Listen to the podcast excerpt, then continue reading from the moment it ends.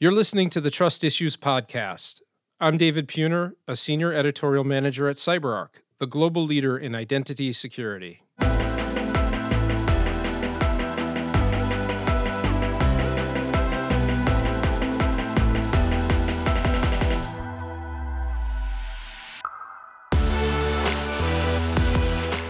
Threats and vulnerabilities. In cyber, the arguable fourth dimension, threats are everywhere. The landscape is treacherous and a petri dish for malfeasance. And the landscape itself is cordoned off by boundaries that we know are riddled with vulnerabilities. But there are basic steps we can all take to avoid falling into the pitfalls presented by tried and true and still very successful threats. But when it comes to the unknown, emerging threats, in many cases, novel techniques or attacks that exploit hidden vulnerabilities, how do we stand a chance? It's because, in large part, there are researchers at the cutting edge dedicated to the pursuit and understanding of these emerging threats. By thinking just like attackers do, they dissect threats, track unfolding trends, discover critical security holes, and share proactive security measures. Our guest today is Lavi Lazarovitz.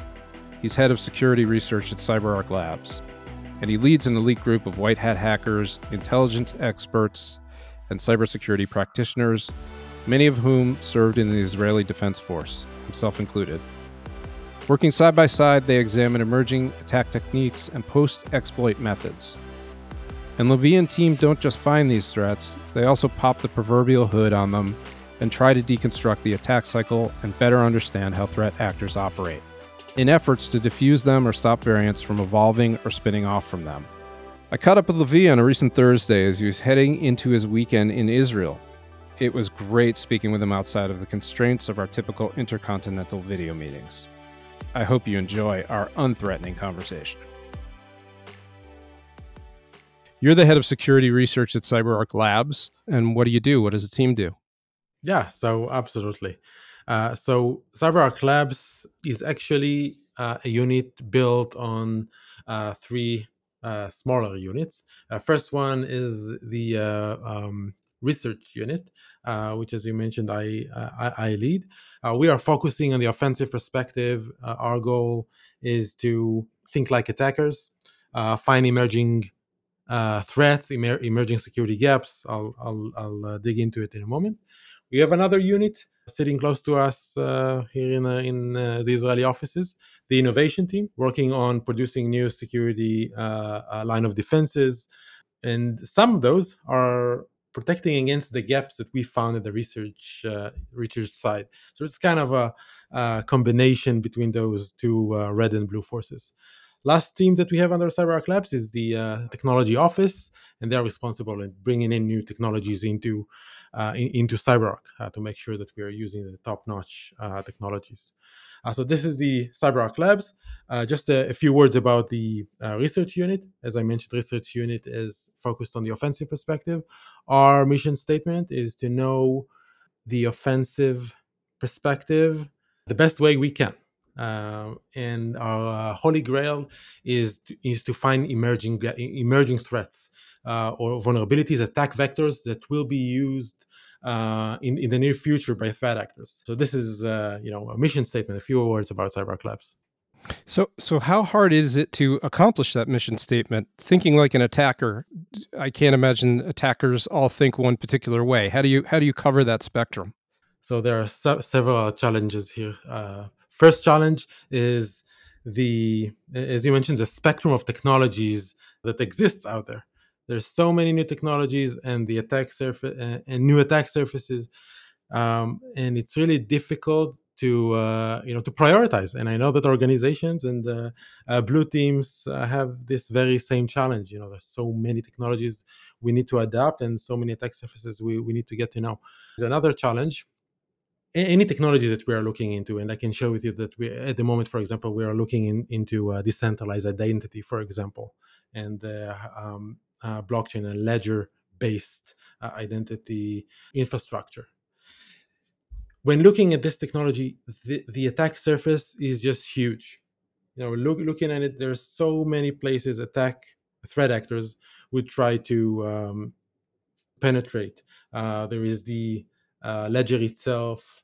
There is the wallet on mobile phones. So there's also a mobile perspective here. Protocols, so much stuff. And our challenge here is to prioritize and find, the lowest point. And this is how threat actors operate as well, trying to make their life as easy as possible. So our second challenge is prioritizing and finding where is this easiest way in. You asked how we manage it. So first of all, talented people. I guess it's always it's always the answer. We are blessed to have super talented researchers that live the offensive side. They have experience. They came from intelligence corps. They came from other places where they had done offensive work, and now coming into CyberArk Labs to do blue hat stuff or white hat stuff, working for the good guys. They know, they have this mindset, and this is one way we handle it.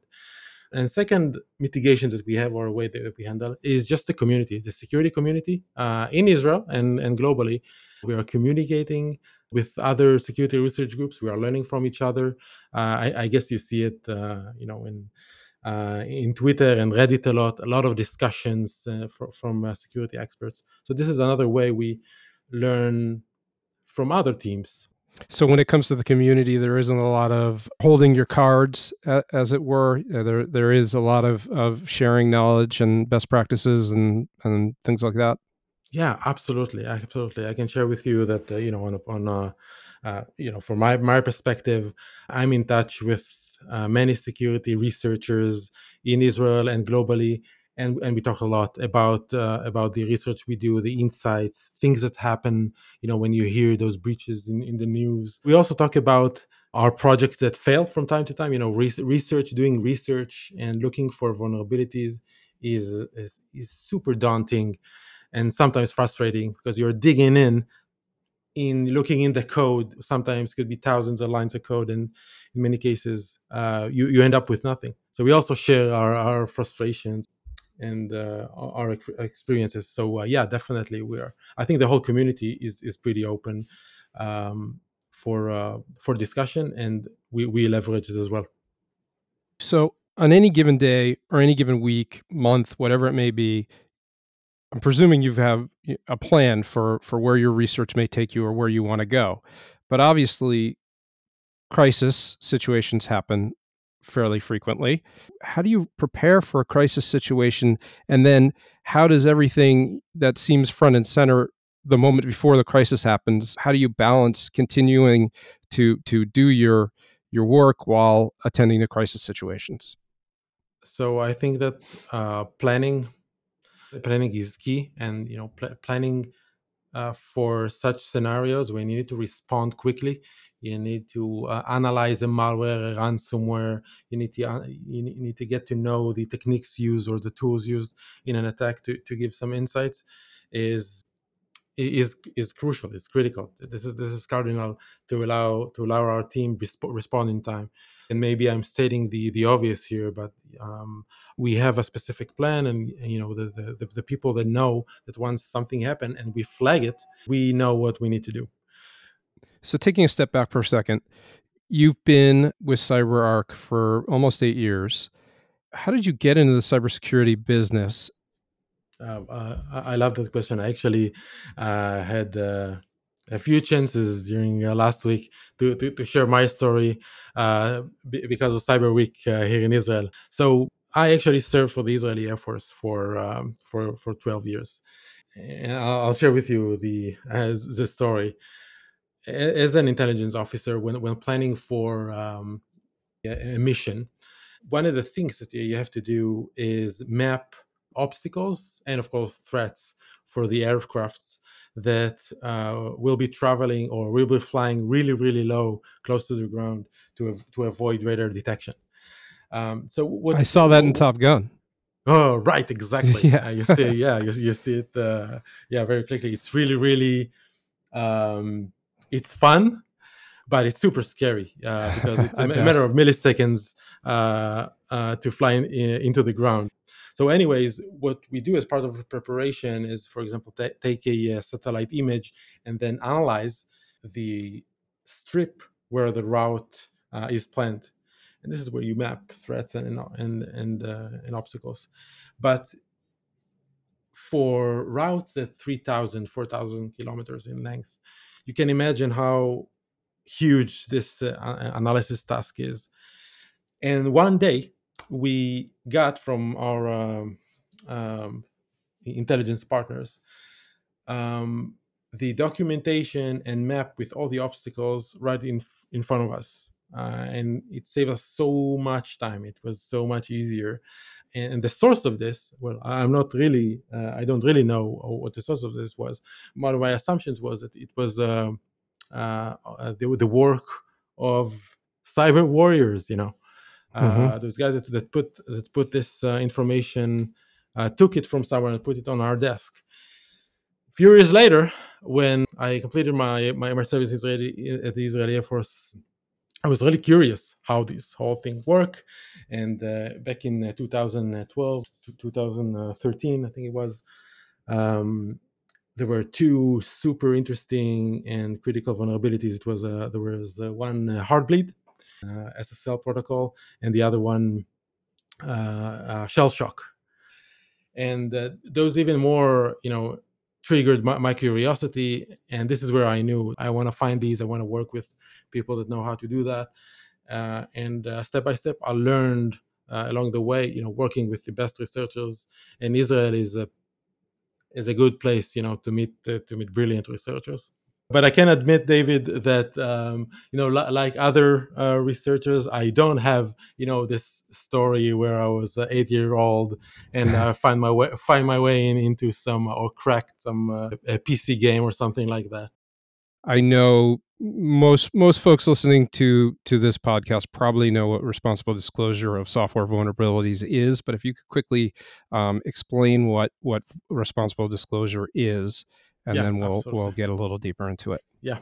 So responsible disclosure is a process where an entity, a researcher, for example, that finds a vulnerability, which is also requires a definition here. I'll touch on it in finds a vulnerability, disclose it in a responsible manner, not exposing details publicly or more specifically to threat actors, before the software vendor had the chance to produce a fix, a patch for it, and before customers, you know, using the vulnerable software had the chance to deploy the patch and protect themselves against it.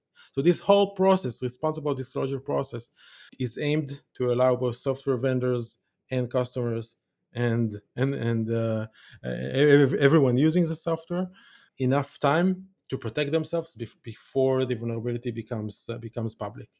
And we need this responsible disclosure because on the other side, what used to happen is that vulnerabilities were dimmed down or pushed aside. You know, 20 years ago, when a researcher found a vulnerability in an application, the vulnerable software vendor could have sued the researcher that found it. Which we don't want it. We really do want the white hat researchers sharing and improving overall security. Or in other cases, just asked him or the researcher not, you know, to talk about it. You know, just to silence it down. And in this case, as you probably imagine, the vulnerability might still exist, and customers might not be aware. As I started saying, this whole responsible disclosure process is something that developed with time, and MITRE, the non-profit organization, defined what a vulnerability is, and had this all CVEs organized, those vulnerabilities assigned a number, so it would be easier to communicate over. So this is the responsible disclosure process definition. The vulnerability part, as I touched before, also has few definitions, and it's a pretty broad definition. Do you think it's a good time for the industry to agree on a shared definition? And is it possible? So there is a shared definition of a vulnerability. One of the things that we are missing as a community is a clear line between a vulnerability that impacts the software itself, the confidentiality, integrity, and availability of the vulnerable software itself, and the functionality it provides. I'll explain. Security vendors have tools and products that secures a system. Let's say Agent X. This is the product. If it is vulnerable and could allow an attacker or threat actor to escalate privileges or even run arbitrary code on some system, it is vulnerable. I think that everyone agrees on that. On the other hand, if it provides some sort of a functionality, for example, to detect certain malware or prevent execution of certain application, and the threat actors successfully bypass this type of functionality, so it's not that Agent X is vulnerable; it just can be bypassed. It's not always defined as a vulnerability, and this is the gap that I see now when we disclose vulnerabilities to a software vendor. When it comes to the functionality side, in some cases the priority gets lower. In some cases, it's not considered a vulnerability. It's not a security boundary gap, and this is where I think that the community, we as the community, should pay attention to this point, because now more than ever, there are lots of technologies. Perimeters are not clear. There's not only on-premise stuff. There's data and application everywhere, and we really need to differentiate between those type of vulnerabilities and prioritize with the right parameters and circumstances both. So this is one insight that I had working with many security vendors recently. We've got so much more to talk about, but I know that you've got your weekend coming up on you very, very hard and fast here, and you've got someplace to be very soon, and we don't want to create a vulnerability there. Mm-hmm. I was hoping we could ask you one last thing to wrap up. I realized while we were talking that more often than not, when I see you on video calls, you've got a bat cave backdrop. You're sort of a man of mystery to a certain degree, at least around here. I was wondering if there's something, interesting about yourself that might surprise people. I know that might seem a little bit like an interview question, but presumably you haven't interviewed in 8 years, so let's give it a shot. All right. Might surprise people. Okay, I have an easy one. You can't really see me right now, or at least the lower part. But I'm pretty tall. I'm 192. So I think it's about 6 feet. Okay. When I tell people that I play soccer and not basketball, they're usually surprised. I don't know if it counts as something surprising. I play soccer. I don't play basketball. I use my height, to go for the high balls, but I'm not trying to do. What position do you play? Usually I play either a defense or a back midfield,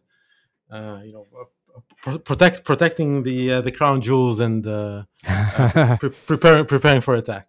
Definitely looking forward to having you back on again so we can talk more things, soccer and everything else. We've really only scratched the surface here, but really appreciate you coming on the podcast. Thanks so much, Lavi. Thank you, David. It was a pleasure.